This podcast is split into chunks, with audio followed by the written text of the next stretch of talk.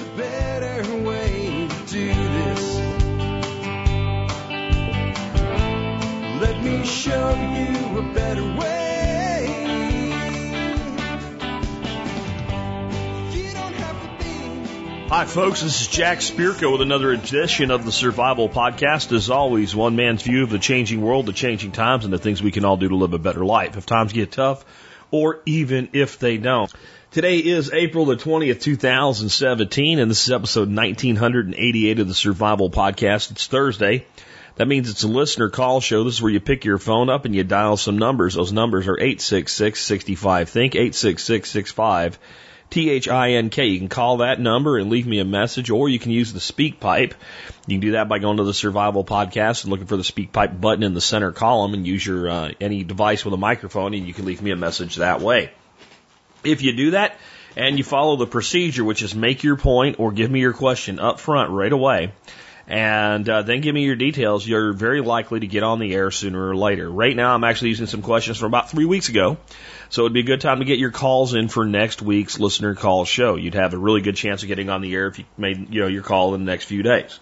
Anyway, what are we going to talk about today? What calls are we going to cover? I got 9 of them today. We're going to hear about the urban-rural fringe. I mentioned that in passing, and somebody wants to know more about it.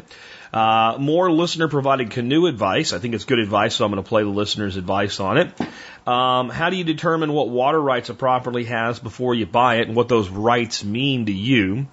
And do moles pose a risk to your garden? If you see little mole hills and little mole tunnels around, you need to worry that they're going to eat all your goodies. Well, what are the dangers of bad doctors? We're going to hear one listener's story, and she wants to know a little bit about my wife's history with a doctor I would call a bad doctor. Dealing with algae when using IBCs to store water. More on the challenges of being a libertarian Leo, and from the standpoint of not so much doing the job as a libertarian, but how the libertarian and anarcho and voluntarist communities treat you. We'll hear some frustration from a member of this community who I think is one of the good guys. And then are some now fear-mongering the advance of automation? You know, I'm telling you to look out for it, but I don't think I'm fear-mongering. But maybe some people that are more mainstream are starting to fearmonger this a little bit. And some millennials are teaching their kids, quote-unquote, hard skills. We'll hear from one who's doing just that. All that more just in a minute. All that and more in just a minute. I left some words out there, didn't I? All that and more in just a minute. Right now, let's hear from our two sponsors of the day. One of my favorite people I get to work with at TSP is Chef Keith Snow of HarvestEating.com. Chef Keith can teach you to cook fantastic meals, develop a great food storage program, and more. He is also the source of my favorite line of spices and seasoning mixes that I use in all my weekly cooking. Check out his products, great blog, and podcast at HarvestEating.com. Hey, business owners, would you like the ability to reach more than 100,000 TSP community members for as little as $5 a year? If so, consider advertising your business in the TSP Business Directory. A listing in our directory shows your support of the community and a commitment to value-for-value exchange with other members. To find something or to be found, just check out the directory at tspbiz.com. That's tspbiz.com to learn more. Next up, let's take a look at the year that was the episode. I have 2 from Alex Shrugged and 1 from Southpaw Ben. I have the Deadly Syringe Tide. I have the North American Drought. And I have Tracking the English Language. Notable births in music, we have Adele. In movies, Nikki Reed, Emma Stone, and Rupert Gint, who was Ron Weasley in Harry Potter. This year in film, we have Coming to America. Eddie Murphy is an African prince looking for a bride in Queens. That was a funny movie. Big, a boy transformed into a man yet remains a boy with Tom Hanks. That was a great movie. That was funny as hell. And Die Hard. Bruce Willis comes into his own in this action hero film. Best Christmas movie ever for dudes anyway. And also Child's Play, Beetlejuice, and The Naked Gun come out this year. This year in TV, America's Most Wanted starts. The Wonder Years, starring Fred Savage. Roseanne, Murphy Brown, which I did not like. And Mystery Science Theater 3000, which I did like. This year in music, A Groovy Kind of Love from Phil Collins. Don't Worry, Be Happy by Bobby McFerrin, and Get Out of My Dreams, Get Into My Car by Billy Ocean. I had some like for all of those songs, though I wasn't in love with any of them. This year in video games, Ninja Gaiden, I think is the way you would say that. John Madden Football, first in the series, and Sega Genesis is released. The CD-ROM is maddeningly slow. In other news, global warming is here. NASA scientist James Hansen warns of the threat of man-made global warming. Keep in mind what that, keep that in mind for later. Al-Qaeda is established. Osama bin Laden and others of the Soviet-Afghan war wish to establish a new caliphate and disrupt foreign influence over the Muslim world. And Pan Am Flight 103 explodes over Lockerbie, Scotland. 270 people are killed. Evidence later links the bombing to Libyan agents. And the USS Vicentis shoots down an Iranian passenger liner, killing 290 people. It's obviously a mistake, but a lot of people are dead. See Iran Air Flight 655. Yeah. That's one of those things, like, it happens to one of our allies and we flip our lid, but when it happens because we did it, then we all of a sudden flip out and say, like, hey, it's just a mistake. Yeah, I remember all of that. I'm going to read for you. This was a hard one because the Deadly Syringe Tide is really interesting, and it ties into a song that we'll be actually hearing soon on the air. And the North American Drought is interesting. I'm going to read basically an abbreviated version of both of these because I want to cover both of these today. Let's start with the Deadly Syringe Tide. Hypodermic needles, ampules of blood, and other medical waste and sewage wash up on the northeast beaches, beginning with Staten Island. More than 90% of the syringes test positive for HIV. It seems unlikely that the AIDS virus could survive long enough to infect beachgoers, but if someone steps on a syringe, who knows? The beaches are closed as fear of AIDS-infected needles spirals out of control. Businesses along the shore from New York to New Jersey lose billions, 15% to 40% in their revenues. What Alex Shrugged says is Billy Joel mentioned hypodermics on the shores in his song We Didn't Start the Fire, which refers to the syringe tide. Of course, there are other problems with how we get rid of our trash. In long-term survival situations, you can bet trash pickup will be curtailed. Even if we have a plan to manage our own trash, our neighbors will not. Keeping garbage out of the natural source of water will become nearly impossible. I'll tell you my thing, though, is what always bothered me about this is how do you end up with 90% infected with HIV? It was something I always found disturbing when this happened. Like, what, you just had all the AIDS needles in one place and threw them in the ocean? And basically the answer to that is yes. And anything floatable like that wasn't supposed to go into the drink. They were dumping 14,000 tons of garbage a day into the Fishkill landfill off the coast of New York. And they're still doing it today. Yeah. And then the New American Drought. Officially ending in 1990, this drought would prove to be the costliest natural disaster in the U.S. until Hurricane Katrina, the costliest drought in U.S. history. The drought's area of effect looks almost like a crescent connecting the southeastern U.S. up through the northern Great Plains across western Washington state and dipping down into northern Nevada. It only affected 45% of the U.S. as compared to the Dust Bowl, which covered 70%. The drought cost $123 billion inflation-adjusted dollars in damages. What I found interesting about this was my take by Southpaw Ben. He says, one of my readings for this segment is this PDF, and there's a link to it if you want to check it out. Analyzing the drought from Minnesota Department of Natural Resources Division of Waters. Of interest is that nowhere in the document could I find any references to climate change of any type. Now remember, this is the year that the NASA guy first flips out, global warming's coming. But this is also the year that I'm telling you, as a kid in high school, I still remember experts, with air quotes around that, coming on TV talking about the return of the ice age with computer models showing the ice caps growing at the same time. Yeah, okay? But there's no mention of climate change in this at all. It does, however, discuss how, quote, the 1988 drought dramatically illustrates how quickly several years of excess precipitation can change to widespread drought, and then discusses the problem with wind and water erosion, reminiscent of the Dust Bowl, and asks, have we not learned how to control wind and water erosion in the last 50 years? Or are attitudes regarding land and water stewardship really unchanged during this period? It then goes on to say the problems are well known and reasonably well understood. Land practices to reduce erosion may no longer be a luxury but a necessity. And it's interesting here. What Southpaw Ben says is that this is like one of the last scientific papers about these kinds of issues that actually address the problem. Instead of just saying, well, it's global warming, it's climate change, it's climate weirding, whatever. Well, how do you fix this problem? Let's say that the wackos are right, the extremists are right, and the planet's going to warm by a degree, and sea levels are going to rise by 4 inches, and we're going to have more droughts and more intense storms. Okay, let's say that's going to happen. Well, how do you fix the problem? Do you continuously beat the ban to tax carbon, which won't do a damn thing? And let's say it's not going to happen. Let's say it's going to swing the other way and get colder. Or let's just say that we're going to have periods of drought and periods of excess moisture like we always have, and periods of heavy winds and light winds like we always have. In all of those situations, the solution's the same. You address the actual problem.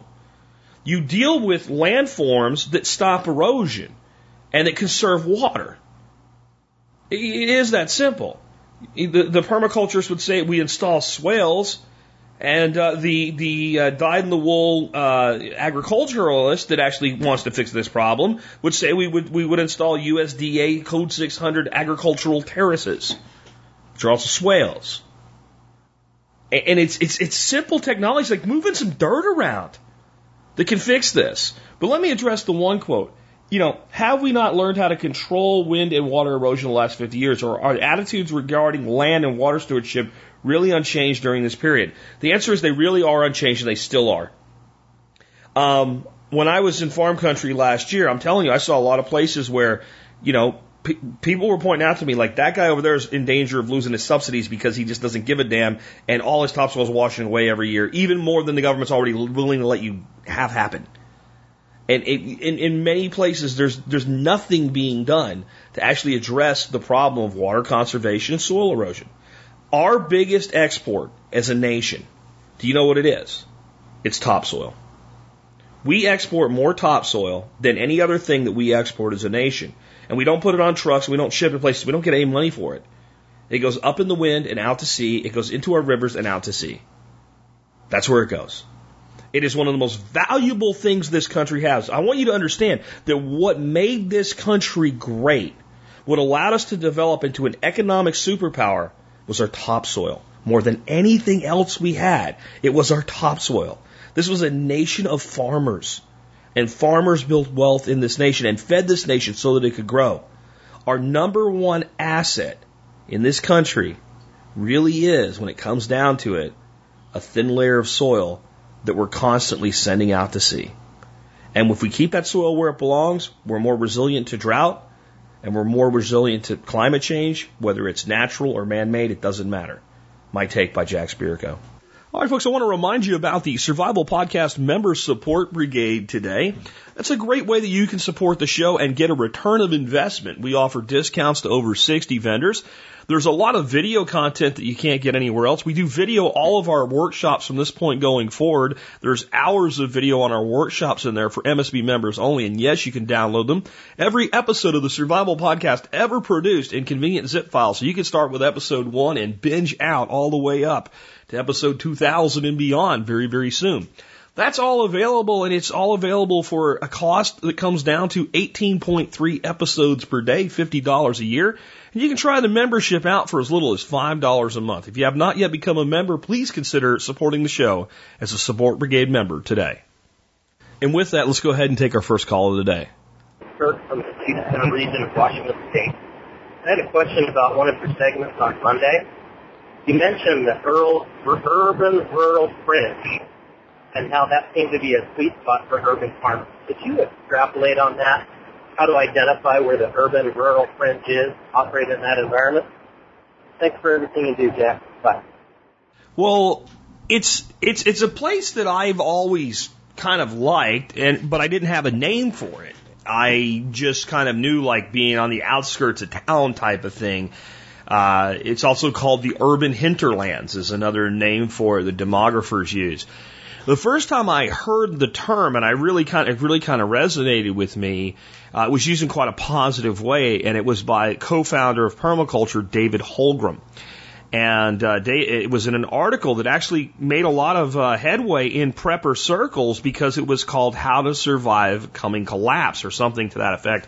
I have a link in the show notes to it so you can read it. And David was talking about all different types of design considerations, not just the physical aspects of design as to how to produce food and how to produce your own energy and how to stay warm and cool and all those other things, but social design, how to set up relationships, social design considerations. And very early in the article, he mentions the urban-rural fringe. And when I did some research on that term, it turns out it's not actually used in the United States very much, hence many of us had never heard of it before. But it is used by demographers, etc., in Europe, specifically the UK, Europe, and Australia, which would explain David's use of it, though they actually usually call it the rural-urban fringe versus the urban-rural fringe. David kind of flipped it around. And maybe that's because he has a very positive view of it, where it seems like the demographers look at it as a negative, like it has the problems of the urban world, but it doesn't have the cleanness and well management of, you know, good agriculture and good woodlands of the true rural. Like it's, you know, it's this edge that's it's messy. And I mean, when you look at it from that standpoint, and you think about basic permaculture principles, where is the most life? Where is the greatest production of anything? It's always on edges. It's the edge of the woodland. If it's a water system, it's the weed line edge, it's the shoreline edge, or it's a bait fish edge, and this cloud of bait fish moves through the water. Actually, you know, it's multiple edges. You got a plankton cloud, and that has its own edge, and on the edge of that plankton, the bait fish move in, and they create an edge, and that draws in the predator fish. And it's always the edge where the interaction and productivity and the ability to actually harvest comes from, is this edge. And that's much like the urban-rural edge. And what the urban-rural edge is amounts to the point where you're no longer in typical suburbs or in typical urban environment, but you're not out in the actual total farmland yet. You're not all the way out in the middle of nowhere. You're not out in the middle of the wilderness. You're not out in the middle of the woods. You're not way out there. You're just barely out there. That you probably still see your neighbors. You can walk up and down the street and talk to people. And that if you got in a car and drove 5, 10, 15 minutes maximum, you'd be in the suburbs or in downtown. So it's this kind of edge effect once again. And what makes it such a sweet spot, and how do you know if you're in the urban rural edge? I don't know. It's kind of like, I don't know, some congressman said one time about obscenity. He says, I don't know exactly where we draw the line, but when you see something truly obscene, you know it, right? I mean, it's kind of like that. Like when you look at an urban rural edge, you kind of like, oh, this is it. And if you've seen video of my place, and if you look it up on, because we're, you know, we don't hide where we live. We have a farm and we sell retail, so there's just no way to do that anymore. So if you look at where we live and you just look at it from the satellite view, you kind of see, like, right down the road, there's these big mega suburbs that are like HOA hellholes, but we're just out of there, and we're just out into this unincorporated part of Tarrant County where there's no city codes.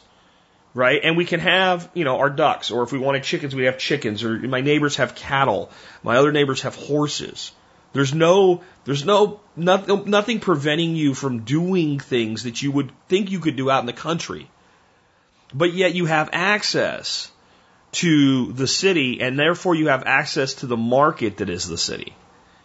So we're sitting in a place where I have as much freedom as you do in the middle of a cornfield in Kansas. I might have more in some situations. But yet I have a market of 6 million people to interact with, both as consumer and producer, that's 15 minutes away. That's the urban-rural fringe. And to me, it's one of the best places to homestead. There's always the danger of urban sprawl reaching out and grabbing you and somehow incorporating you. So you have to think about it. You know, what we did is we looked at it and went, would any of these cities really want us? Or would we cost them more than they would get from us? And we looked at that and said, we would cost them more than they would get from us. It's just not worth it to them. And we also talked to the people that lived here. Like, if somebody decided to annex us, if Lakeside decided to annex us, how would you feel about that? And almost everyone said, I'll be on the roof with an AR before that happens. I mean, seriously, the one guy across the street actually said those exact words. And the one neighbor we have to our right said they're looking for a war if they do that. The guy behind me said, hell no. And I went, okay, this is the kind of place I want to be. Because not only is it unlikely, there'd be a huge amount of resistance to it if that came along. And in most instances, when things like that happen, the people that are already living there, that are living in a certain way, have a grandfathering. So, you know, if you were able to do something before, you're already doing it, you're grandfathered in. So that's the kind of thing you're looking for, that edge effect, where you have the freedom and the open spaces, but yet you're not in the middle of nowhere. You're not usually going to find 40 acres. You know, you're going to find 4 acres or an acre and a half or something like that. And, you know, the big thing to look out for then is the HOAs and the POAs. Because just because you live in a place where the city doesn't give a damn doesn't mean you might not live in a place where your neighbors care and have some sort of additional form of government over you. For instance, my bee mentor, Jason, lives on 5 acres. It's kind of looks a lot like where I live, except they're all new houses and they have an HOA, and he can't even have freaking chickens. And it's stupid. You're on 5 acres in the middle of the country, but you can't have chickens because your neighbors bitch. You know, they live so rural, like if you want to call it that, that they have more deer than they can deal with, you know, eating their garden and things like that. But yet they still can't have, you know, poultry. It's dumb. In fact, he lives further away from the city than I do. I would actually say he's out in true rural area, but with city mentality. So you have to balance those things and make sure you're truly in the right spot in the right situation if you want to be a homesteader, producer, that type of thing. Let's take another one. Hey, Jack. This is Mike from Missoula, Montana, home of the random Paul Wheaton sightings. I saw him the other day. It was kind of like seeing Bigfoot. It was pretty cool. Saw him at the shipping depot. Anyway, had a comment about episode 1980. Specifically the canoe question that came in. One of the things I would say, I would definitely recommend, A, TFD. If you're not used to canoes, wear your life jacket. You're going to have some spills. Do some practice, some dry runs with nothing in the boat except you, your paddle, and your PFD on. Learn what you can do with that boat. Very important. Trust me, I speak from experience. The other thing is, stabilizers, nice outrigger type stabilizers. I bought a pair from Cabela's. They extend, they adjust up and down. If you get in a bad situation, you get stuck where there's wind and you got to get across something, they will keep you upright. I have more equipment laying at the bottom of lakes than I have invested in my stabilizers. I use them religiously. If my kids are in the boat, they don't have a choice. They always have to have them along with their PFDs. I bowfish out of a canoe with one. Fly cast, that's the other thing. If you're fishing out of a canoe all day, it gets really old sitting. Your butt gets a little bit sore even with a good pad. So I make sure that I have that so I can stand up. Plus you can cast farther. If you're going to fly fish out of it, it's a must. Put some money into them. They're well worth the investment, and they will keep you from donating fishing and other gear to the bottom of the lake gods. Thanks, Jack. Love the show. Well, I don't have a lot to add to that one. I've kind of said my piece on canoes as far as, you know, I like the idea of larger canoe that has a flat back transom so you can put a trolling motor in it. It's just awesome. But I hadn't really thought about stabilizers, and I have to agree that is a fantastic idea. Definitely worth the investment. It takes one rollover and you lose more equipment. He's dead on right about it. And being able to stand up in a boat has tremendous value. Not just because sitting all day long, eventually you get cramped up, your back hurts, your leg hurts. There's just times when, like, you want to cast a certain way or you want to, like, maneuver into a certain area. Being able to stand up without the damn thing flipping over on you, huge value. I'm not a big canoe guy, so that's why I didn't have a lot of information about it in the beginning, but I like that we've had now 3 people follow up with this. This is an example of the community helping each other. So thanks for your call. Let's take another one. Hey, Jack. This is Becky from Utah. So my question is about water rights on property or land. How do you know what is a good deal on water rights? How do you know what you are getting? How do you find out? Is this part of the contract when you buy? Does it lay out everything for you? I know you always should do your homework on stuff like this, but we don't even know where to start. The backstory, we sold our suburban home. We're renting right now and looking at houses with property or land, and we've seen a lot of different listings that mention water rights. Some of them say city water with irrigation water rights. Some listings say underground water rights.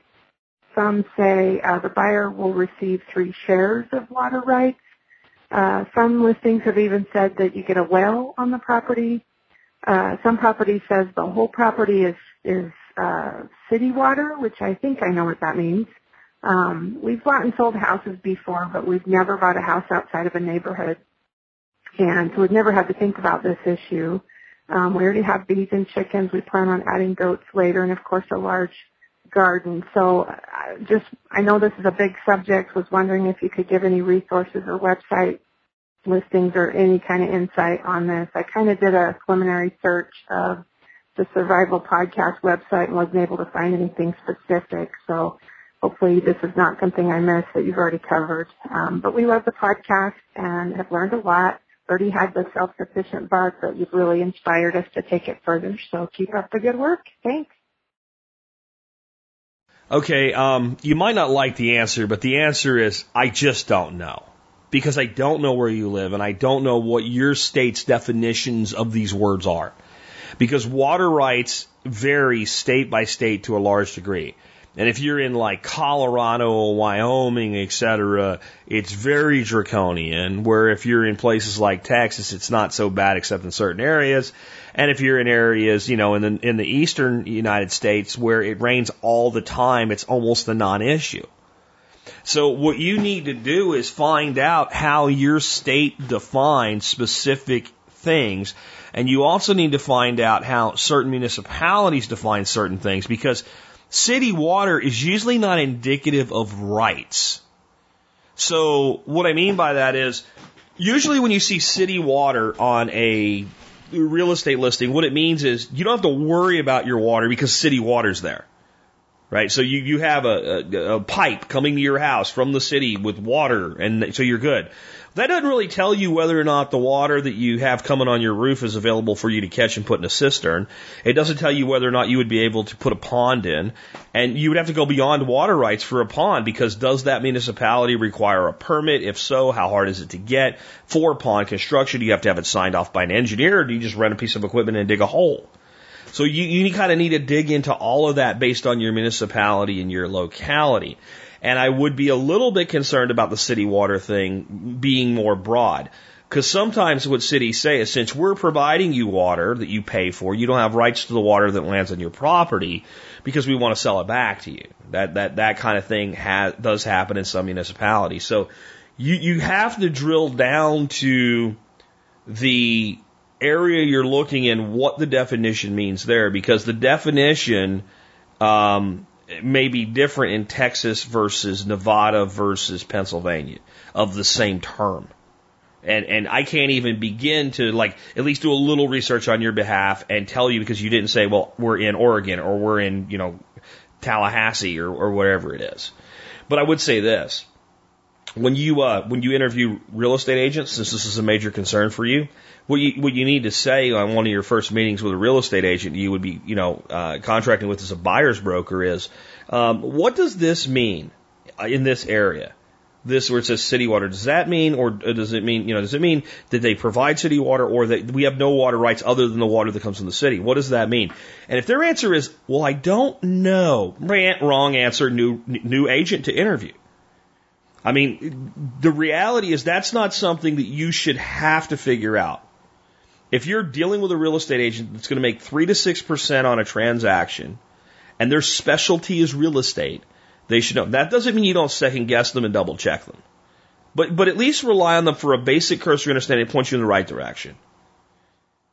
And if they can't do that, they don't deserve the money from selling you a house or a piece of land. That's absolutely the case. So, again, I would start with, you know, maybe call your local county government office and say, who do I talk to? I want to understand what these terms mean. What do these terms mean in our county? What does city water mean? Does that mean that we only can use the seawater? What is the, you know, you might want to even talk with the state DNR, Department of Natural Resources Department, and what is the general policy on water rights in our state? Does the state claim that they own all water rights and they only gift them back by permit? Because some states, that's the way it basically is, unless it's pre-existing rights. Or is the basic rights in our state that the water that lands on your property is your water within certain things? Like if you move it out of a catchment, it has to return to the same catchment before it leaves. That's pretty standard in most states. So you need to find out what the overriding hierarchical structure is And then these definitions will make more sense. I'm sorry I can't just tell you what they all mean because, again, each state is a little bit different. Let's take another one. Yes, Jack, this is Bob in Lano. And I have a question about moles. This spring I've had, I don't know, one or two, I guess, but I see their little tunnels, moles, making their way into my garden area. And I'm curious. I know gophers eat vegetation and make a wreck out of everything, but I'm not really familiar with moles. So how devastating, how destructive can they be? Should I worry about them? And what can I do to get rid of them if I need to worry about them? Thanks a lot, Jack. Love the show. Keep it up. Bye. Well, I think you'll like my answer. The answer about moles in your garden is they pose no real direct threat at all. They're not big on eating your carrots. They're not big on eating the roots off of your tomato plants or, you know, eating your pea plants or something like that. Moles are primarily carnivorous. They like to eat things like worms and slugs and snails and stuff like that. They're fairly small. They don't cause a lot of trouble. The main reason that people have problems with them, it makes me think of my grandfather on my mother's side. He was a good guy, but man, he was big on the whole, you know, you want your front yard to look like a golf course type of thing. He had a dedicated well just so he could water his grass every day without paying the bill. I mean, that's how this guy was. And when the moles got in there, it drove him crazy because they make little tunnels and they mess up your pretty turf grass and all. They actually are beneficial in many ways, though, to turf grass because they aerate things and they lose a tunnel for a while and then they make a new tunnel because there's no worms here anymore, so they kind of migrate through a system and they don't really have a problem.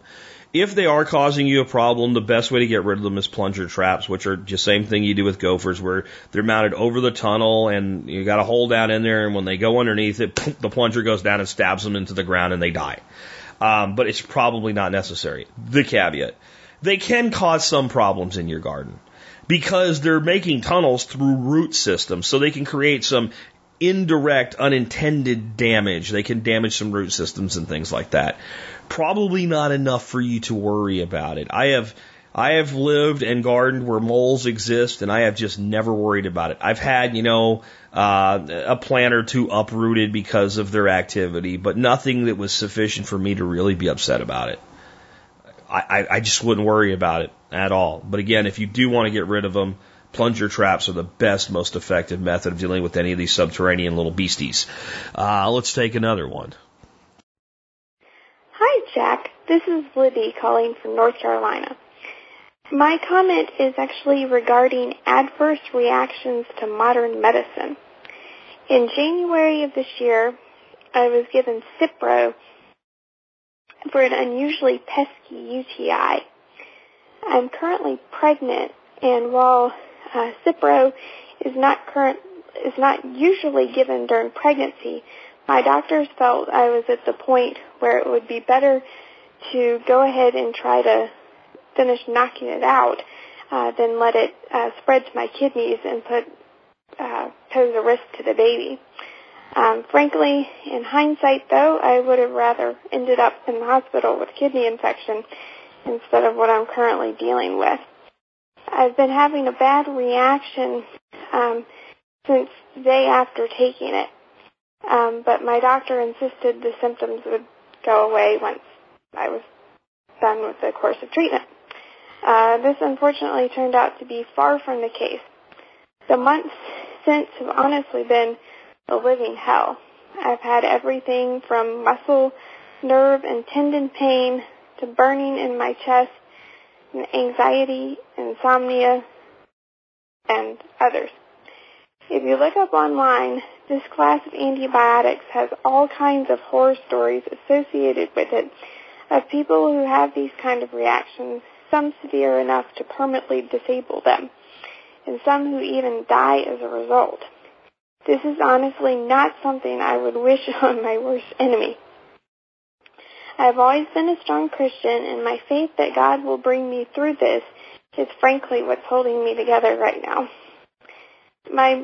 Most recently, I discovered a homeopathic doctor who has extensive experience in treating people with these kind of reactions, and I'm very hopeful that he can help me recover. I have heard, though, that people who do recover from this often have to make lifelong changes to their diet, their medical course of treatment, etc. As I said, this is not something I would wish on my worst enemy. There are a lot of things I would, but this is not one of them. I know you have been very leery of modern medicine, so I was hoping you could use your platform to warn people of these dangers. My husband also told me that your wife had experienced a health crisis and had some bad luck with doctors. Perhaps you could share some of her story as it relates to mine and others like it. Thanks so much for everything you do. Really appreciate it. Bye. First, let me say I'm very sorry for your experience, and I can hear the pain and the anger in your voice, and I played this as much as a warning as to let your voice be heard, because I know when people have been through things like this, one of the things that helps them with the healing process, both physically and emotionally, is being heard. So rest assured, you were heard by a lot of people, and you will probably help at least several people, if not dozens of people, with your story. And that should make living with this consequence a little bit easier, because I know that's part of why you called in, I can tell. Next up. Dealing with bad doctors is not as uncommon as people would believe. When we talk about how, don't call the bad cops a few bad apples, that it's far worse than that. But what I say is, in general, the average police officer does his job to the best of his ability, and in general is not guilty of the things that we accuse them of. I think there's more bad doctors per 100 than there are bad cops per 100.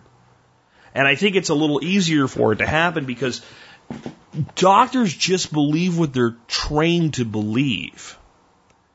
And if the medical literature suggests that the majority of people get past side effects and it's beneficial, then that's what they do.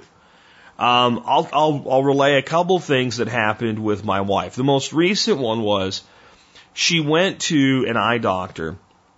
And an eye doctor looked at the blood vessels in her eyes and said, "There's not that much of a problem right now, but I think you're a ticking time bomb because you have blood vessels that literally had, ruptured in your eyes." Well, my wife went through hell with trigeminal neuralgia, which we'll get to in a second, and had some major episodes with that, which I'm sure her blood pressure was through the roof during these. But she goes to her doctor, and her doctor says, you have mild hypertension, you have mild high blood pressure, and you really should get on this blood pressure medication. So she comes home and she tells me about it. I'm like, so when you went and got your blood pressure taken at the doctor's office after this eye doctor, freaks you the hell out. And by the way, we had a discussion about the trigeminal neuralgia. And, oh yeah, I didn't really think about that, right? So when all this was going on, you were nervous, were you apprehensive? She said, well, yes, and I'm like, do you remember one time that you had some indigestion that you thought was heart pain, and we took you to the doctor's office, and you had a high blood pressure reading, and then the doctor examined you and said there's nothing wrong with you, took your blood pressure again 10 minutes later, and your blood pressure had dropped 25 points. Do you remember that? She's like, yeah. I said, see, this is one of the problems I have with doctors and blood pressure. Doctors just do not take into account that many people are quite apprehensive when going to the doctor, no matter how routine it is for the doctor or the nurse. And that having your blood pressure taken and your arm squeezed and things like that often will elevate blood pressure a few points. And sometimes a few points is the difference between needing medication and not. So why don't you do this? Why don't you go buy yourself a good quality automated blood pressure cuff, take your blood pressure 3 or 4 times a day, tell this doctor you're going to wait a month, and track your blood pressure for a month, and then go back with all your readings and see what this doctor has to say. So she tells the doctor that, and the doctor says, listen, if you were my own mother, I would tell you to get on this medication. So she comes back to me with that, and I said, I don't disbelieve her. It doesn't mean she's right. So my wife does this for 30 days. She takes her readings into the doctor. The doctor looks at it and says, there's no reason for you to be on blood pressure medication. Really? Really? If that doesn't piss you off, you don't get it. Do you know when you go on blood pressure medication, do you know when you come off? Never. So you're going to put somebody on a medication that they're going to take for the rest of their effing life based on one freaking reading. You pinhead. So that wasn't even a bad experience because we didn't let it be. And she's like, well, even if it's a little bit elevated, you could just use a diuretic. So just a diuretic. Oh, that's different than an actual freaking right in the head. I mean, and this happens to, the reason I'm mad isn't because of my wife. Don't think I'm taking this personal. The reason I'm mad is because I know this happens to thousands of people every day, and all it does is put money in the pockets of the pharmaceutical companies, and some pretty pharmaceutical rep has walked in there, flirted with the doctor, and said, prescribe more of this shit. That's what goes on. And if you don't believe it, you're freaking blind to reality. So here's the other example. I mentioned trigeminal neuralgia. If you look, it's also known as tic de la rue. If you look this disease up, you will find it used to be, before modern methods of intervention were known, called the suicide disease, because eventually people would kill themselves because they couldn't deal with the pain anymore. My wife presented with it very early in her life, very young. This is usually a disease of the elderly. So doctors naturally have a suspicion that it's not trigeminal neuralgia because it's an old person disease, which is complete bullshit. When you deal with something chronic, you learn about it, you become an expert in it. My wife and I are both experts on this condition at this point. And the story that it's a disease of the elderly is bullshit. There's two main types of trigeminal neuralgia when it comes to compression of the nerve itself. There's some ones that happen with infection and things like that. But the primary problem is demyelination of the fifth trigeminal nerve. This is the nerve that comes down out of your brain and goes along the bottom of your jawline. Okay? And what happens is, all of a sudden, it's like somebody hooked up an electric cord to your face and just starts shocking you at random, at various levels, really high, really low, on and off, on for 10 seconds, off, gone for an hour. Next time it comes back, 10-second jolts in a row, and then gone for a day. You can see it's terrifying. And then sometimes it's a 15 or 20-minute ordeal. And sometimes it becomes intractable, and it's days. And sometimes it just goes away. And sometimes something as simple as a breeze on your face can set it off. Well, there's two main ways that happens when it involves a blood vessel that is the problem. Arterial and venal. And most of the people that are elderly that have it, it's arterial. And what happens is there's an artery laying against that nerve. And an artery has a pulse. You can feel the pulse in an artery. Every time your heart beats, there's a pulse through the artery. And that artery just, every time there's a pulse, there's this little tiny tap on that nerve. Little tiny tap, little tiny tap, little tiny tap, little tiny tap. And over years and years and years, it wears down the myelin of the nerve. And if you want to think about like a coax cable where you have a center conductor and a shield and an insulator between them, just imagine we've worn down that insulator to every once in a while there's a short circuit. And the negative and the positive arc. It's exactly what's happening in the nerve in the face when this goes on. So arterial usually presents in the elderly, 70 or older. Venal, where there's a vein going across it, the vein growth in that area, when it's against that nerve, kind of runs away. And the vein gets larger than it's supposed to. It becomes enlarged. And it actually compresses the nerve. Think of it like a small snake wrapping around the nerve in your face. And that has a much shorter timeline. People present with this in their early 20s. Okay. Now, I'm a redneck duck farmer. So you would think a world-class neurologist who specifically helps treat people with trigeminal neuralgia would know this. But no. So we go to this jackass, and he says, I think she has MS, which obviously is a devastating diagnosis. My wife's freaked the F out, right? And I'm like, what makes you say that? He's like, unusual gait in her walk and some of these symptoms you're describing to me with losing her thoughts. I'm like, you have her on Tegretol and Neurontin at high levels. Well, these aren't side effects of those medications. So I go online and I'm like, they're all side effects. They're very low incidence of them, like 1% and 2%. That's not what you said. You said that they were not, but now instead of, they're all side effects of both medications, and you're taking high doses of both of them. So if it's 2% for this medication and 1.5% for this medication, it's not 3.5 when you put them together, and you don't know what it is because we never do drug trials with two drugs at the same time to see how they interact, do we? But he freaks her out enough to believe she needs to be tested for all this shit.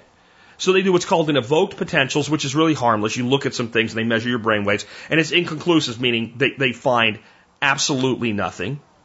They did another test that I think was like a CAT scan or something, or an MRI of the brain. They found nothing, no plaques, no nothing. And so then they're like, well, we have to rule this out. So they want to do a spinal tap, right, to test the spinal fluid. So she agrees to it against my belief that we should do this, because I really knew at this point that's not what the problem is. He does it in his office, and he doesn't do something called a blood prep patch.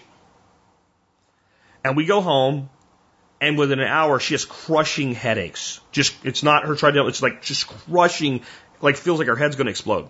Well, turns out that asshole didn't do something called a blood patch, where they take a little bit of your blood and they inject it into the site where they do the withdrawal of the spinal fluid. And because of that, a small amount of spinal fluid is continuing to leak out of her spine. And since it's leaking out of her spine, that fluid goes all the way up into your brain, and it supports your brain. Your brain floats in fluid in your skull. And because it's leaking out of her back, her brain is laying in the bottom of her skull, and it hurts like hell. So we have to rush her to the ER. They do a blood pressure for her right away. And I'm like, we're not going to that guy again.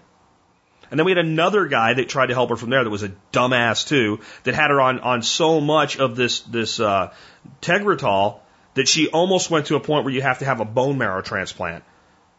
Unfortunately, we caught it, and then she went intractable, and thanks to this wonderful woman named Shelley, who worked with a group called the Trigeminal Neuralgia Association locally, helped me through bullshit in two different ERs, and got me into the finest surgeon that you can have to do this. Like, people fly in from Europe to get this guy to do what's called microvascular decompression surgery.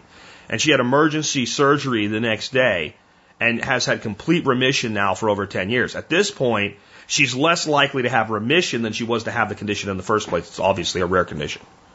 But the reason I explain this, and I actually, explain the medical concepts of it, when you come down with an illness that's serious, it's incumbent upon you to become an expert in it, even if you don't think you're capable. You are, because you are motivated now. And if you have a loved one, the same thing. And not about making it go away, not some miracle cure, not you're going to fly to Mexico and they're going to squirt shark piss in your nose and you're going to be cured. But I mean the actual medical stuff, because what you think is, well, that's what to look for. Look for the stuff that's alternative. And investigating it, fine, especially if it's terminal, you might as well try whatever might work. Okay? But you have to investigate the actual hard medical facts and don't assume your doctor knows. And I mean, again, the guy that did this stupid shit, that went on a witch hunt for MS, that refused to listen to me because thought I was a husband in denial, that didn't know the difference between venal and arterial, from a standpoint, he knew that that was there, but he didn't know that venal presented young and arterial presented old, was a neurologist that listed among his specialties the treatment of trigeminal neuralgia.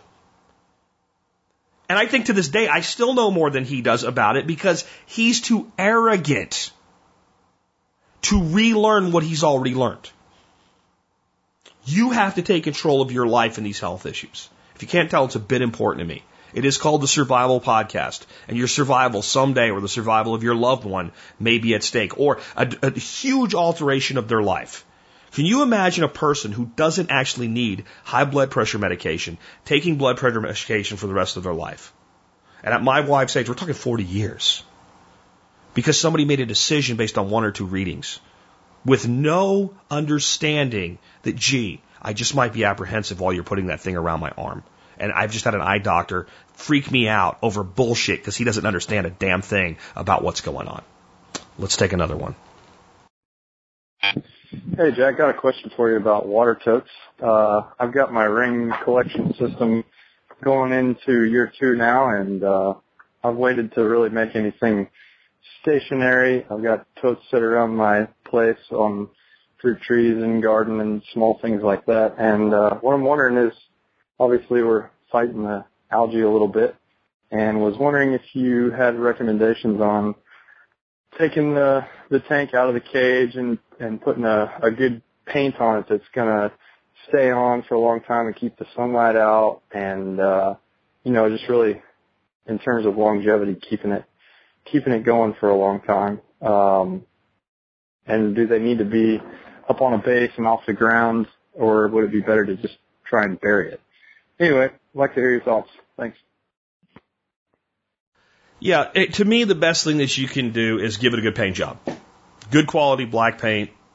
It'll knock your algae problem out really easy. The other thing is you can get black plastic and just leave it in the cage and just wrap the whole thing up. I've seen a lot of people do that as well. Both of those work just fine.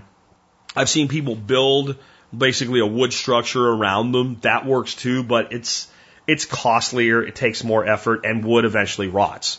where if it, you know, if the paint wears off, you drain it, you pull it out of the cage again, and you hit it with some more paint. That's the best thing to do. As far as burying it, I am not a fan of burying stored water because we go from having gravity feed to needing energy to get the water out of it. I mean, the other thing is, you know, you can put an IBC into the ground half or three-quarters of the way, especially like if you're making a sump in an aquaponics system. That makes perfect sense, you know. We want the sump as low as we can get it. It makes the whole system able to come down and be lower itself because there has to be a return point. But from a standpoint of like using it like a cistern, a true underground cistern, you can't really bury it. It'll collapse. They're not that strong. They're strong in containing the water pressure from coming out. But if you start putting, you know, weight down on top of it, they'll collapse. So you can only get it so far in the ground anyway. The main reason you'd want to do that, the advantage, of course, would be you'd be able to insulate it. If you wanted to insulate it, what I would actually advise you to do is put it wherever you want to at ground level or even elevate a little bit and put foam board insulation down and then wrap the whole thing in foam board insulation and then skin it in either wood or metal or something like that. The one that we have in my aquaponics system is actually got two layers of foam board insulation and it's skinned in metal. It's the same type of metal that they put on like cargo trailers. And it's just basically we drilled holes and pushed in and screwed it to the metal frame.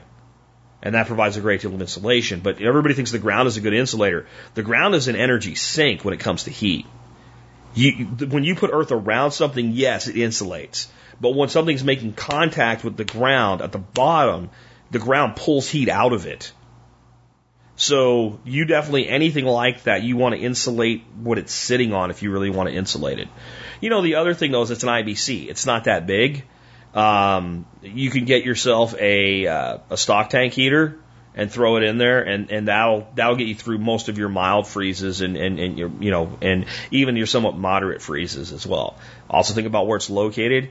And in general, like water storage like that probably is not as necessary in the winter, so at certain points you may just drain it. And again, since it's not that big of a container, if you have to drain it for a freeze and you want the water in reserve when your freeze passes, throw a garden hose in it, fill it back up. I mean, it's 300 gallons. 270 to 330 gallons is all we're talking about there, right? Even a couple of them is only 600 gallons. And I'd rather just refill it from a hose if the rain wasn't going to cooperate with me than have like fittings blown out and busted and crack the whole thing and lose it or something like that. All right, with that, let's go ahead and take another one. Hey, Jack. This is Austin Leo from Central Texas. And I'm calling about something that's exhausting me, and it's our community. I am tired. I will say that the majority of our community is supportive. Supportive of me, supportive of what I do. However, I'm getting exhausted. I won't lie. My job is stressful enough as it is. Especially me being someone who is counter to the flow within the department. I'm having a really hard time with our community. I don't know where to draw the line anymore. Honestly, I get a lot of crap anytime I post anything at all. The fact that I'm a cop, I'm a pig, I honestly, I will say this, I don't know what to do with it. It's not necessarily the Survival Podcast community, but the libertarian anarchist community in general. I don't know what to do anymore. I'm someone who honestly tries my best every day. I try to do the best that I can, and still within our own community, I get called a sellout. I get called everything else. So, I don't know. This is just me venting. You can't really do anything about this. I don't know what you can do, but I'm thankful for what you do, and anyone else that calls you a cop bootlicker, I'll be honest, they're a piece of shit, because you're not, and I'm not. So, Thank you for what you do. Thank you for everything that you've given to this community. Thank you for what you've given to us, and just do what you do.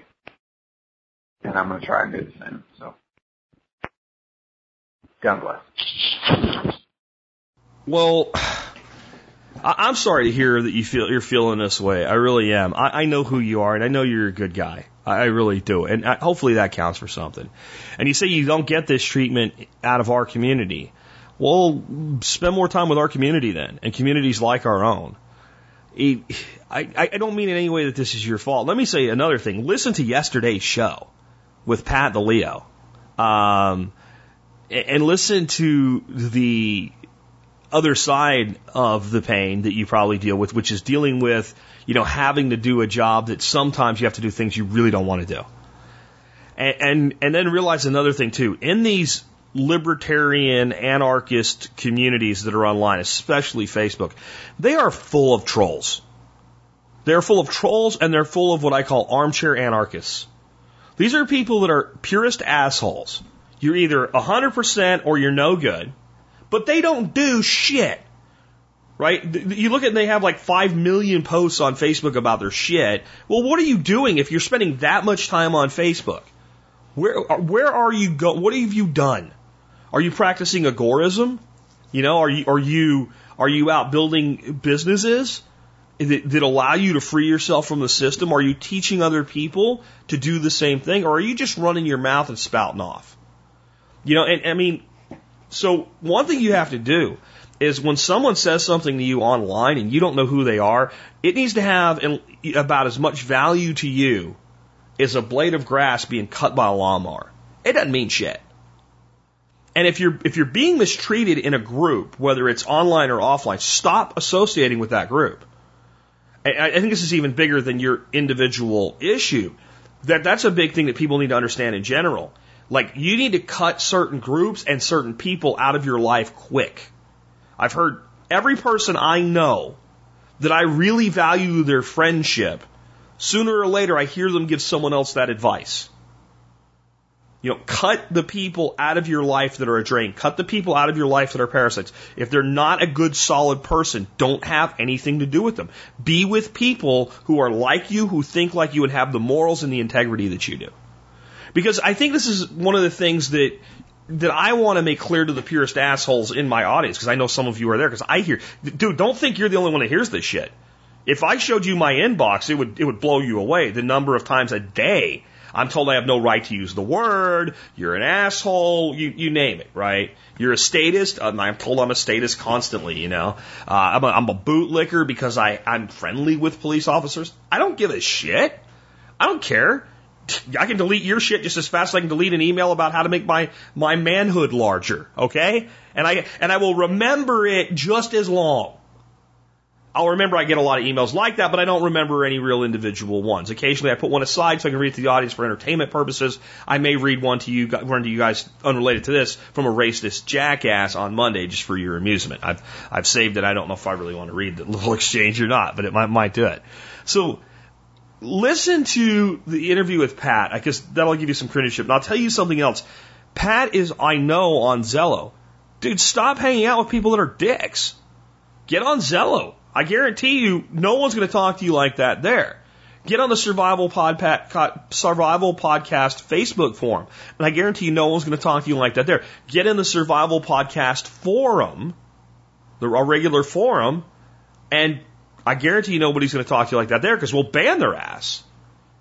And that's the thing you have to do is you have to start banning people like this from your life. You know, when I first started doing the show, I started getting attacked all the time. I had people emailing me such stupid shit like, you have no right to be doing this. You never went to broadcasting school. What? And most of them I deleted, but I would occasionally get into pissing matches. I've gotten to like, if you don't bring value to me, delete, ban, gone. And even on like places like Facebook, even if you're part of a group, you can get rid of individuals. You just block them. They can't see your comments, and they can't respond to you. And they can't see you, and they can't bother you. Right? So remember when we were kids, and they said, like, you know, if they're not nice to you, just don't play with them. You're like, Mom, you don't understand. They're coming over and bothering me. Like, I am ignoring them, but it's not possible. See, online, we actually can do that. And again, remember that most of these people are do-nothing, armchair anarchists, or they're trolls. Like, what you'll find is, if you find someone, even if they have a negative view of police, like Larkin Rose, real negative view of police, but he's actually doing something. He's not going to talk to you individually like you're a piece of shit. He may disagree, but he's going to have respect for you because you have respect for him. And that's what you usually find with people that are actually doing anything. I mean, don't think it's limited, this trolling and this asshole, adult adolescent behavior. Don't think it's limited to your community and this issue. When we started the Regenerative Agriculture Facebook group, because we were sick and tired of dealing with social justice warrior bullshit in another group, and we didn't cause them any trouble, we just walked away and set up our own group. We had about 20 idiots that set up fake accounts, that harassed. It took us about almost a year of solid moderating to get rid of these people who apparently had nothing better to do than harass people that didn't want anything to do with them. So it wasn't even inside their group of shit. It was them coming out to bother us. And see, what you have to realize with this whole online thing is that these people will talk to you like they would never talk to your face, because they're protected by distance and anonymity. And most of them are flippin' cowards.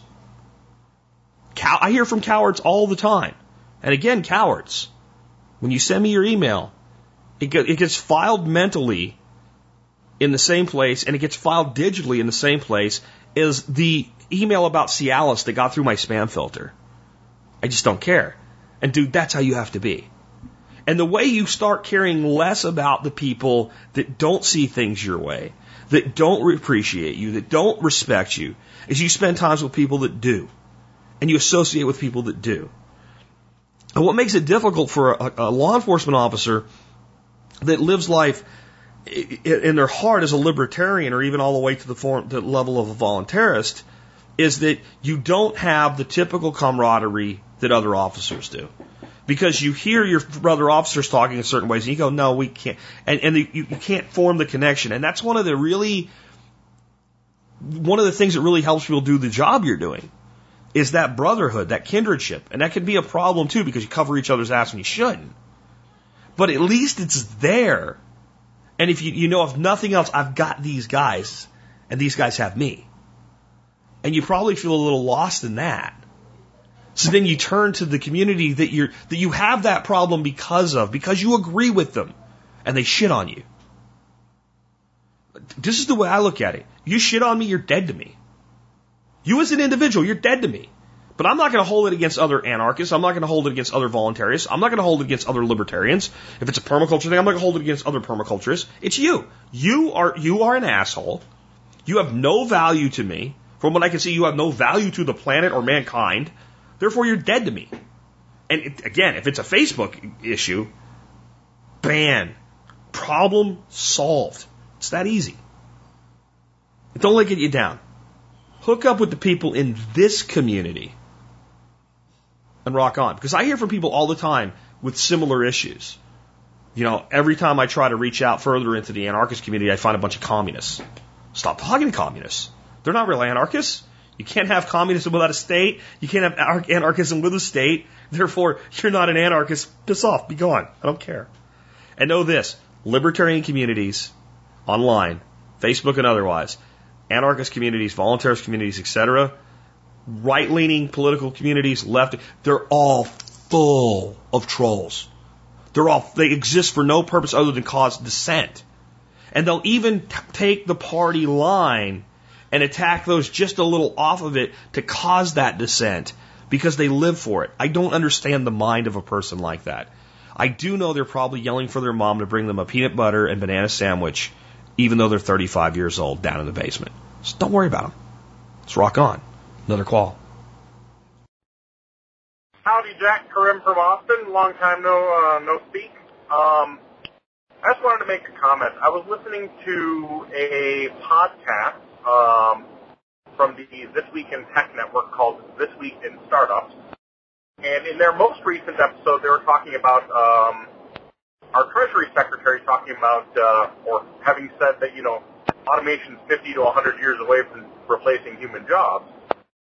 And it was very interesting to hear the host's opinions on automation and the ramifications of it, because their reaction to it was, you know, 7 to 15 years out, and I guess their interpretation of the ramifications of it are kind of like what the prepping, the shadier side of the prepping community was selling for 2012, which is, you know, mayhem and riots and civil war.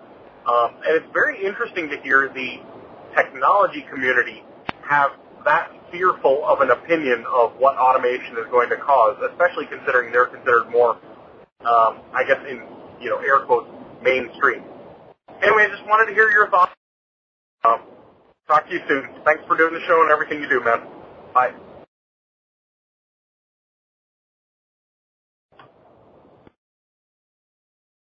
So, I think you do need to understand the mentality of anybody that's behind a microphone to a degree, because it's something I struggled with early on, and I had to learn to control it. You are, by your nature, a contrarian. No one gets on the microphone, especially in a podcasting world or alternative media world or something like that, where you have complete free reign and goes, you know what? Everything that everybody in authority and power and any level of respect says is true, and everything's super, and we should believe everything they say. Because what a boring-ass friggin' podcast that would be, right? So you're immediately contrarian. So when you get this high government official saying something like, it's 50 to 100 years out, well, you're a moron. 50 to 100 years out till what? Till it's 100% robots doing everything? Because that's not what we're talking about. So what can often happen then is you're part educator and part entertainer, and sometimes people go too far. And part of it is that entertainer component in it, and they maybe are just, because I didn't listen to it, I didn't have time. I checked out the site. I wasn't totally blown away, to tell you the truth. But is there maybe some fear-mongering starting up in this world? I think maybe, and part of the reason I chose to play your call, Karim, is because I want to make sure I'm not part of it. When I tell you it is the single biggest threat to the economics of our nation and the world and the developed world going forward over the next 20 years, I am not underselling it, but that doesn't mean it's all gloom and doom, and it doesn't mean we're all going to die, and it doesn't mean it's going to be like Y2K was supposed to be or the 2012 thing and people blowing up or whatever. It's just, no. I think it's going to be a slow, cancerous erosion of the core of employment and continuous loss of jobs without them being replaced. And it's going to require entrepreneurship and changing the dynamics of our economy. And many people won't be prepared for it. Many people will be unwilling to accept it. And a lot of people are going to get hurt. But a lot of people get hurt all the time. But it's no doubt the single biggest economic disruptor in the next 2, 3, 4 decades. I actually, on some levels, agree. I don't remember who you said he was, the Secretary of Commerce or whatever the hell, to a degree, on the 50 to 100-year timeline, if you're talking about Jetsons, right? You get home and the chair rolls out and grabs you by the ass and picks you up and wheels you into the house, and you work at a place where you really just watch things happen because I guess they made a job for you out of nothing, and you fly around in a little spaceship that drives itself, and your dog gets a walk on a treadmill, and I mean, you know, like if you're talking to that level to where everything is automated. There's literally no work for anybody outside of some specialization or some creativity. Then yeah, you're 50 to 100 years out. You know, every single vehicle on the road is autonomous. No one owns a car because it doesn't make any sense anymore. Yeah, you're 50 to 100 years out. But if you're talking about, you know, services existing that are taking away cab driver jobs beyond Uber, because it's taking Uber jobs away too. You're talking about things being delivered to your house with remote vehicles by Amazon with no human involved. You're talking 5 years. You're talking about major disruptions to the educational system as online education becomes more powerful. Do you know how you know that's happening? Because almost every public education system in every state has some version of their schooling available online for homeschoolers now. They're getting out ahead of it. They're trying to compete with the private market before the private market takes over. They're not going to be able to. the private market's going to innovate too many different options too quickly. And what does that do when, you know, forget my doom and gloom prediction that in 20 years you won't see hardly a public school left. Let's say it eliminates 20% of the need for public schools. What if you got rid of 20% of all the educators and administrators in public schools in the United States of America and said, go find something else to do? How many people is that? What if only half of retail is affected by it? So half the retail jobs in America are gone in 20 years. Does it mean that, you know, it's like the sun going supernova and everybody's screaming and zombies eating, you know, children and puppies and cats living together and having puppy kittens? No. But it means major, major shift. That's what's coming. So I don't know what these guys really think. I think that you might get more and more of this. But what we need really is more of an awareness of what's going on. And there's a whole generation of people that are about my age and older, and a few that are a little bit younger that grew up listening to this last generation talk about it, that are going, oh, this again. Oh, this again. Because, trust me, in the 1960s and 70s, they were telling people, you know, robots are going to do all the work by 1985. So people just don't buy into it this time. But most of these people are old enough that they haven't paid attention to what the hell's been going on. And they don't realize that like half of what they were told was going to happen has happened now. They're insulated from it. People don't realize that a lot of the jobs that they think during the recession that went overseas, they didn't go overseas. They're gone. And you know what? When they were leaving back in 2008, I was on the air telling you, they're going to go away and they're never coming back. Those jobs are gone forever. And today they're gone forever. They're not coming back. The company that took 30,000 jobs out of this country to a foreign, you know, offshore is not employing 30,000 people. They're employing 5 to do the same work 30,000 people used to do here using automation. And if they repatriate the company and they bring the money back, which I think is what Trump's trying to do, is get them to bring their money back by not taxing them at 40%. Because if you're taxing me at 40%, I would leave too. But when they come back, they're not bringing the jobs back. They're bringing a fraction of the jobs back that left. Because the jobs are gone. And they're going to continue to dwindle. And you could give people all the degrees you want. There's only so many jobs that are going to be available. So we have to figure out other ways to run an economy. And the people that can, the people that adapt, the people that realize the emerging economy, the emerging economies, the sharing economies, they're the ones that are going to adapt the fastest, profit the most, and benefit the most. That's my message out of this. I hope that doesn't sound like gloom and doom to anyone. It's gloom and doom for some, opportunity for others. Let's take another one.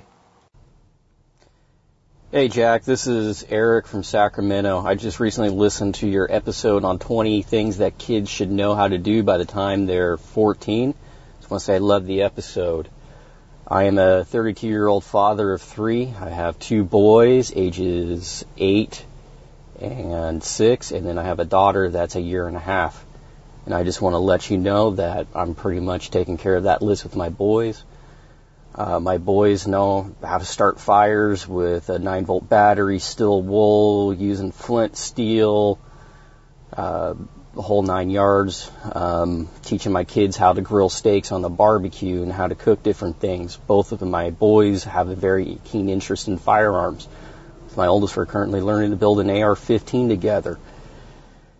My boys know how to use tools. I bought them a 4x4 and a box of nails when they were probably about 4 and 6, and just let them have at it, pounding nails into the 4x4, and they're there for 3 hours just doing that.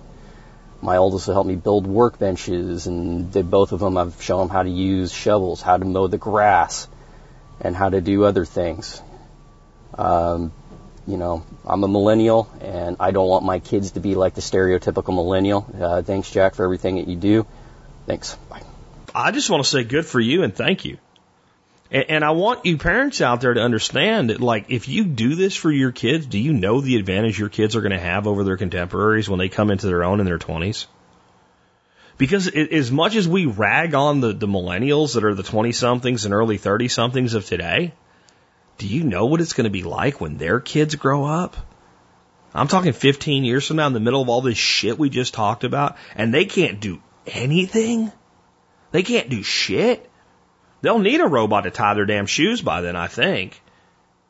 But if you have that young Renaissance man or Renaissance woman that I talked about in that show on the 14 things, or the 20 things I know by your 14, or whatever number it was I came up with, you know, then they're going to be able to adapt.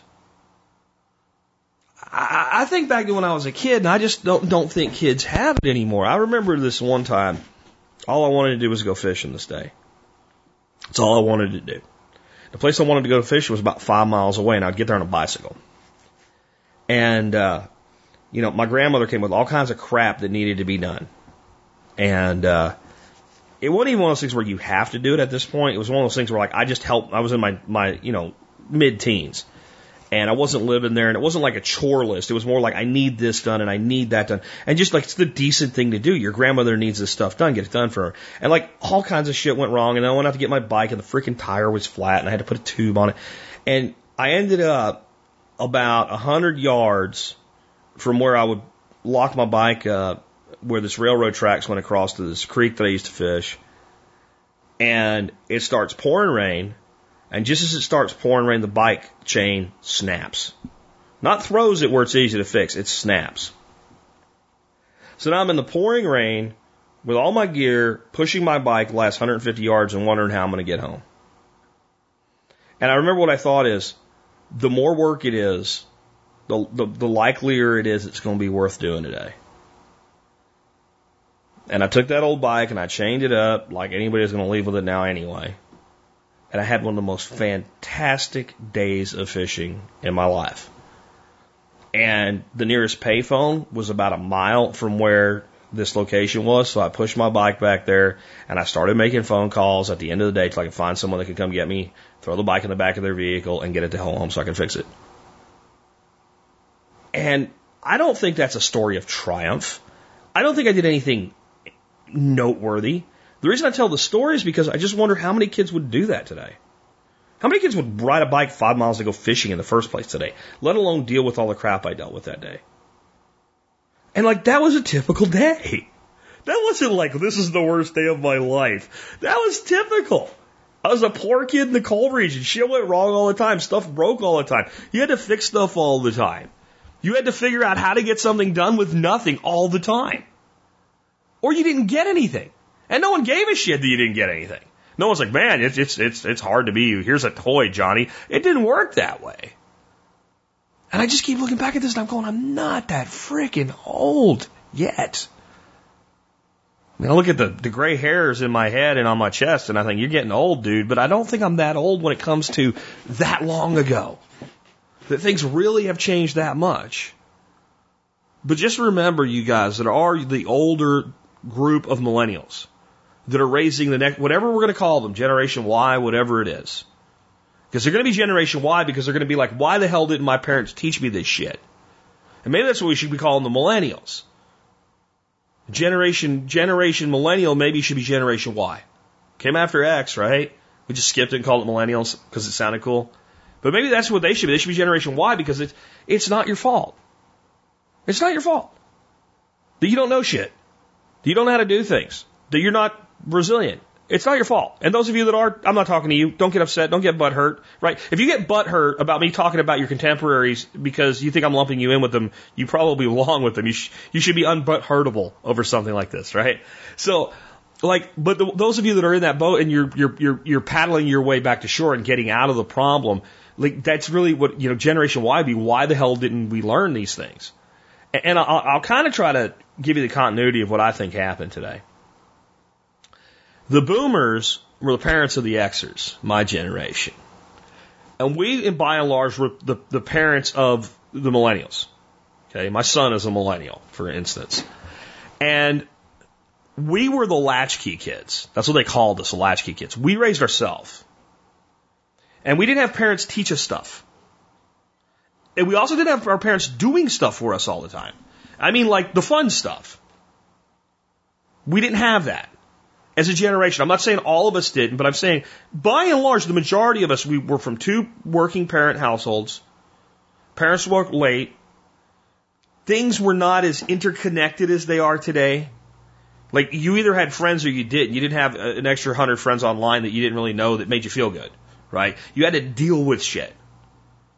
And so we did learn how to do everything. We learned how to fix a bike. We learned how to use tools.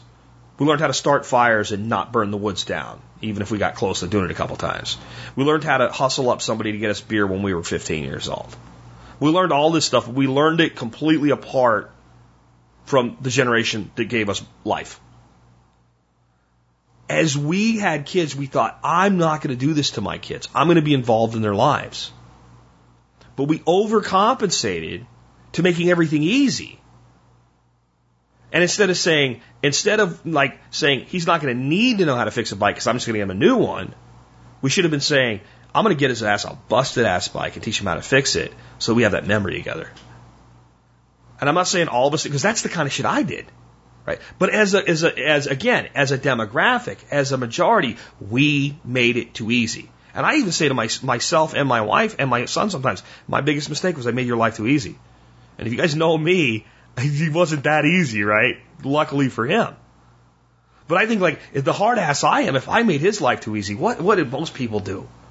They screwed your kids up. So you got this generation walking around, many of them with no skills, no knowledge, no whatever. But you know what? You can learn anything today. Teach your kids this stuff. Don't make your kids' life too easy. Don't make it too hard either. Find a balance. And remember the words of the song, every generation blames the one before. And in some cases, every generation's right. But in the end, for every generation, it's your problem. Whether you cause it or not, it's your problem. And that means you need to be your own answer.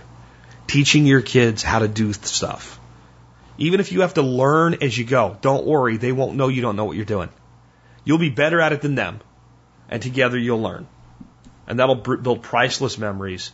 And maybe this next generation can have the more solid relationship that was lacking than the last one. I've always said I believe the millennials can turn into the hero generation if they'll step up and make it happen. With that, I hope you enjoyed today's show. And if you did and you'd like to support us, one of the ways that you can support us is by doing your shopping online through tspbiz.com. You go to tspbiz.com and there's a link there. You go over to Amazon from there. You see their deals of the day. And then you just search for, like, if you're going to buy something today, just go to tspbiz first and then go to Amazon and then buy what you were going to buy on Amazon anyway, and you support our show. It's that freaking simple. It's that easy. But I also put up an item for review every day as well. And I've got a good one for you today. I kind of thought of it this last week when I was doing a show and I talked about cooking, and I was talking about making an oyster mushroom chicken soup. I thought, I should put those mushrooms up. I found these mushrooms about a year ago. They're made by Mushroom House. They're dried oyster mushrooms. And a pound of them's like $16. That might sound expensive. $16 a pound for mushrooms. They're dehydrated. But when you dehydrate mushrooms, they go down about a quarter of their weight. So that means that they're about 4 pounds of fresh. Maybe a little more, but just say 4. So now you're looking at like $4 a pound. That's pretty damn good. And they store well. So preppers, come on guys, supposed to have a deep pantry. It's a great item for your deep pantry. The other thing is, like, some mushrooms I prefer fresh. And a lot of mushrooms I'm like, they're good fresh and they're also okay deep dried. But there's only a few mushrooms I think actually are better dehydrated or, dried out. And oyster mushrooms is one of those. Oyster mushrooms are good when they're fresh, but they're really soft and they're easy to overcook and they don't have a good, strong flavor. I don't know what happens when you dehydrate them. You rehydrate them, they get some firmness to them, they get a little more body to them, and they get a lot more intense flavor.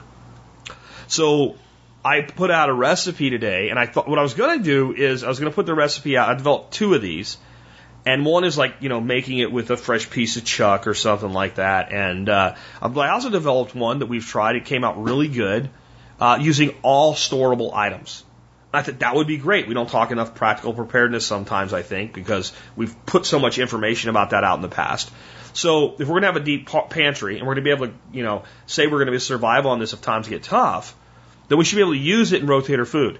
So here's how you make this. You need about 2 cups of dried oyster mushroom, whole, not packed. And I'm telling you, a pound of these is a lot. It's not very much out of your package. So just about 2 cups of them. And then you need about 24 ounces of canned beef. I have a link to Kirkland canned beef, which is really good stuff. But if you have a Costco near you and you have a membership, you're probably better off getting it there. But I have a link to it on Amazon in case you want to see it. About 4 to 6 cups of water, depending on what you end up needing. And then you need 2 teaspoons of better than bouillon beef flavoring. I use organic, or a couple beef bouillon cubes, one or the other. 2 cups of dehydrated carrots. I like slices. 1 cup of dehydrated celery and 1 cup of dehydrated onions, 1 can of crushed tomatoes, some dried parsley, thyme, and rosemary, and fresh chives or green onions if you have them growing, because then you're not cheating on this prepper thing, right? And if you don't have them, you can just omit those or use some dehydrated chives. You need salt and pepper to taste. All of that stores or it grows in your backyard.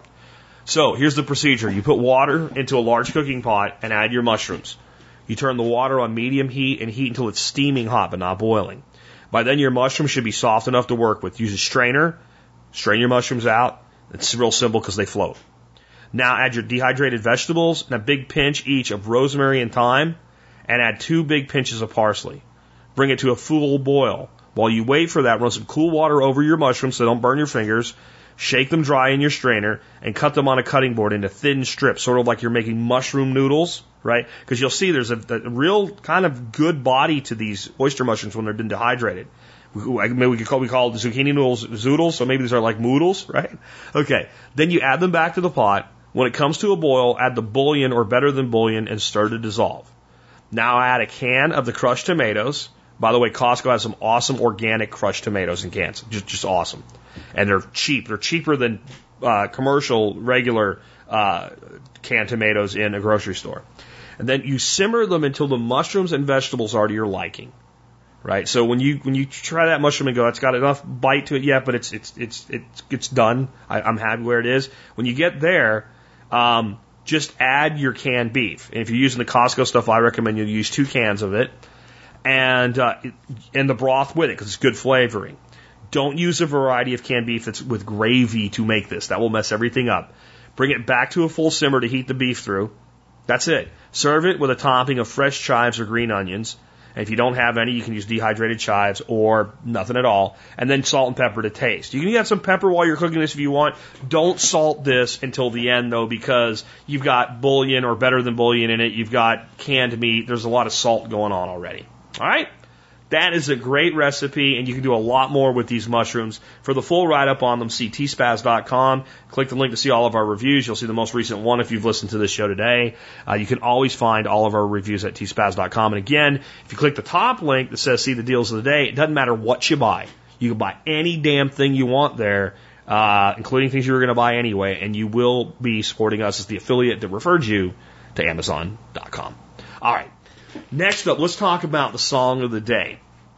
I wasn't real excited about the song of the day at first when I saw what it was, because it wasn't like really a big favorite of mine from this time. And I mean, this is the time I was in high school, right? 1980, 88. I guess I was a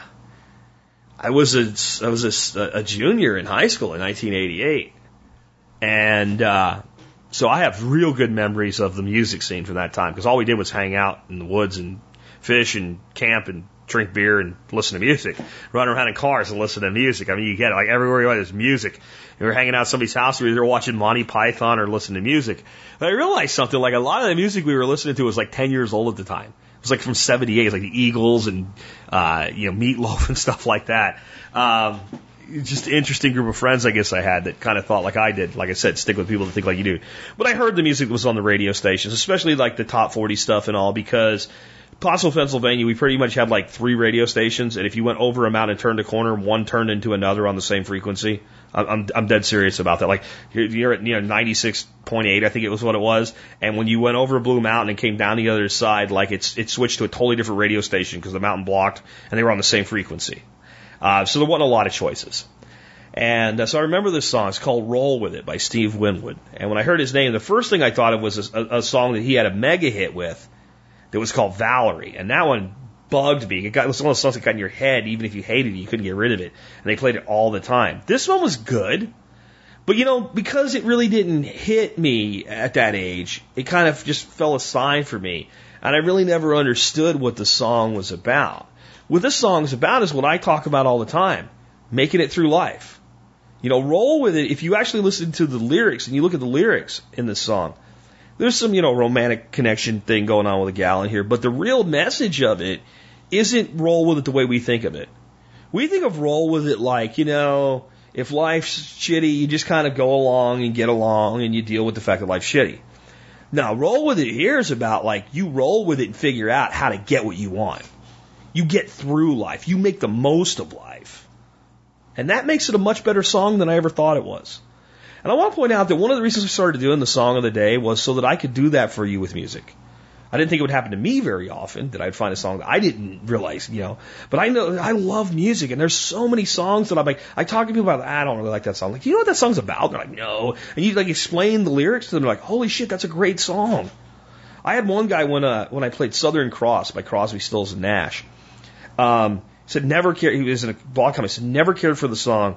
Never really paid attention to it. Then he wrote the last two stanzas of the song, and he said, I could never write something that awesome. That's mastery of lyrics, and understood something at a higher level. And I think that's an important thing with music, because musicians are artists, and songs are poetry set to beat is what they are. And a lot of times we can look at songs like some of the ones we've had this week and say the direct message, while valid and absolutely true, is one thing. But if you're creating true art, then it can mean different things to different people and be valuable to both groups.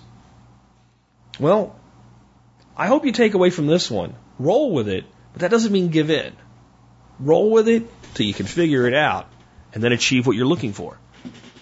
That's what we all should be doing if we want to live that better life. With that, this has been Jack Spirko with another edition of the Survival Podcast, helping you figure out how to live that better life if times get tough, or even if they don't.